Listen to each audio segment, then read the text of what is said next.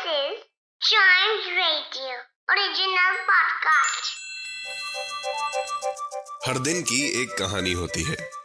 कुछ ऐसी बातें जो उस दिन को बना देती हैं हिस्ट्री का हिस्सा।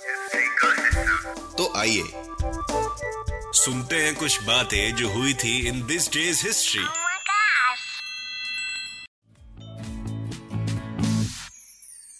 आज हम हिस्ट्री में जानेंगे कि कैसे हमारे इंडिया का रास्ता मिला था किसको।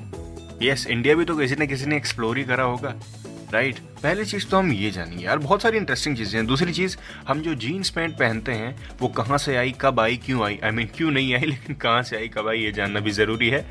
और हम थोड़ा हिस्ट्री ऑफ़ सिनेमा की बात करेंगे। आखिर ये चीज़ देखनी स्टार्ट कैसे करी गई स्क्रीन पे? फिर हम बात करेंगे एक इंडिपेंडेंस की।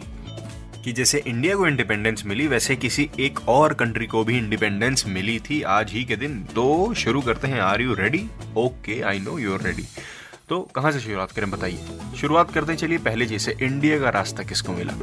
1498 में Portuguese explorer Vasco da Gama Vasco da Gama भी जिनको बोलते हैं, उन्होंने इंडिया तक आने का सी रूट डिस्कवर किया आज ही के दिन।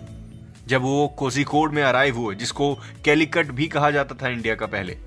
यस कोजिकोड में आने के बाद उनको पता चला, wow it's a beautiful country जिसका मैंने सी रूट डिस्कवर कर लिया है।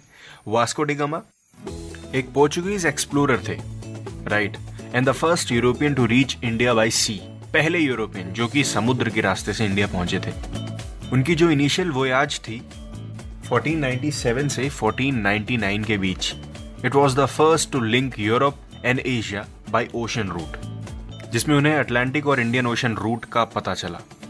And for you kind information this is widely considered a milestone in world history as it mark the beginning of a sea based phase of global multiculturalism इसको Portuguese discovery of the sea route to India भी कहते हैं। It was the first recorded trip directly from Europe to India जैसे मैंने बताया via the Cape of Good Hope and of course इसको करने वाले थे Vasco da Gama the Portuguese explorer बढ़ते हैं आगे और चलते हैं 1873 में। लिवाई स्ट्रॉस और जेकब डेविस आज इन दोनों को जीन्स पैंट का पेटेंट मिल गया था with copper rivets copper rivets metallic pin आपने जीन्स में देखी होगी, ऐसे सिल्वर सिल्वर कलर की ऐसी लगी रहती है पूरे जीन्स के चारों तरफ़। कभी कभार जेब, वो जो हमारे पॉकेट्स होते हैं, उसके भी दोनों तरफ़ लगी होती है, वो वाले जीन्स की। तो लिवाई स्ट्रॉस ये एक जर्मन अमेरिकन बिजनेसमैन थे, जिन्होंने इस कंपनी को सबसे पहले स्टैब्लिश किया टू मैन्युफैक्चर ब्लू जीन्स 1853 में इन्होंने इसकी शुरुआत की कैलिफ़ोर्निया सैन फ्रांसिस्को में। और जेकब डब्ल्यू डेविस के पार्टनरशिप के साथ, जो कि एक टेलर थे, सिलने वाले who is credited with inventing modern jeans भाई, ज़ाहिर सी बात है कि अपनी किसी भी इन्वेंशन को, अपने किसी भी आइडिया को इम्प्लीमेंट करने के लिए हमको किसी ना किसी के साथ की ज़रूरत पड़ते हैं जब तक हम उस चीज़ को खुद नहीं जान लेते। जैसे सपोज़ करिए आपको कोई जीन्स पैंट बनानी हो, ठीक है, आपके दिमाग में आइडिया हो लेकिन आपको एक दर्जी तो चाहिए ना जो आपको सेल विल के दिखा सके, आपके आइडिया को इम्प्लीमेंट कर सके something like that Levi Strauss और जेकब डब्ल्यू डेविस के बदौलत आज हम मॉडर्न जीन्स फैशनेबल जीन्स पहनते हैं। ट्राउज़र और जीन्स में जिसको फ़र्क नहीं पता, वो प्लीज़ पता कर लें। बढ़ते हैं आगे 1891 में।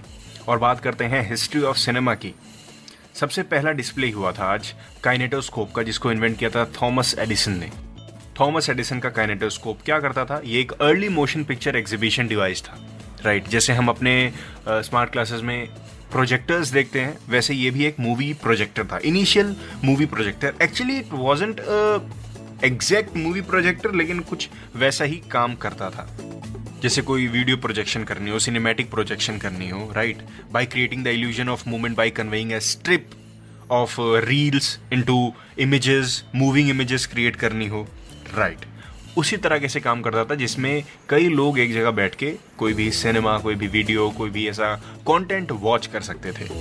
अब शुरुआत तो ऐसी होगी ना किसी चीज़ की। आज हमारे पास हर चीज़ डिजिटल वे में है, हमारे मोबाइल फोन्स में, हमारे पास स्क्रीन्स में है सिनेमा हॉल्स हैं, जहाँ पे you know five D audio होता है एट डी ऑडियो होता है एट डायमेंशन ऑडियो जिसको कहते हैं। लेकिन यहाँ तक आने में शुरुआती दौर में तो ये सारी चीज़ें ही थी। फिर धीरे धीरे हम डेवलप होते होते इस फ़ेज़ तक आए। बढ़ते हैं आगे 1902 में, और मैंने कहा था ना आपको शुरुआत में कि आज हम किसी कंट्री की इंडिपेंडेंस की बात करेंगे।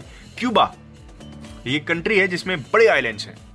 उसको आज यूनाइटेड स्टेट्स से इंडिपेंडेंस मिल गई थी और वो एक अलग कंट्री बन गई थी, जिसके सबसे पहले प्रेसिडेंट बने थे थॉमस एस्ट्राला पाल्मा तो ये थी आज की हिस्ट्री जो कि हर दिन की एक होती है, जिसको आपको बताते हैं चाइम्स रेडियो पर। इसके अगले एपिसोड का इंतज़ार करिए, साथ ही साथ चाइम्स रेडियो के दूसरे पॉडकास्ट एंजॉय करिए।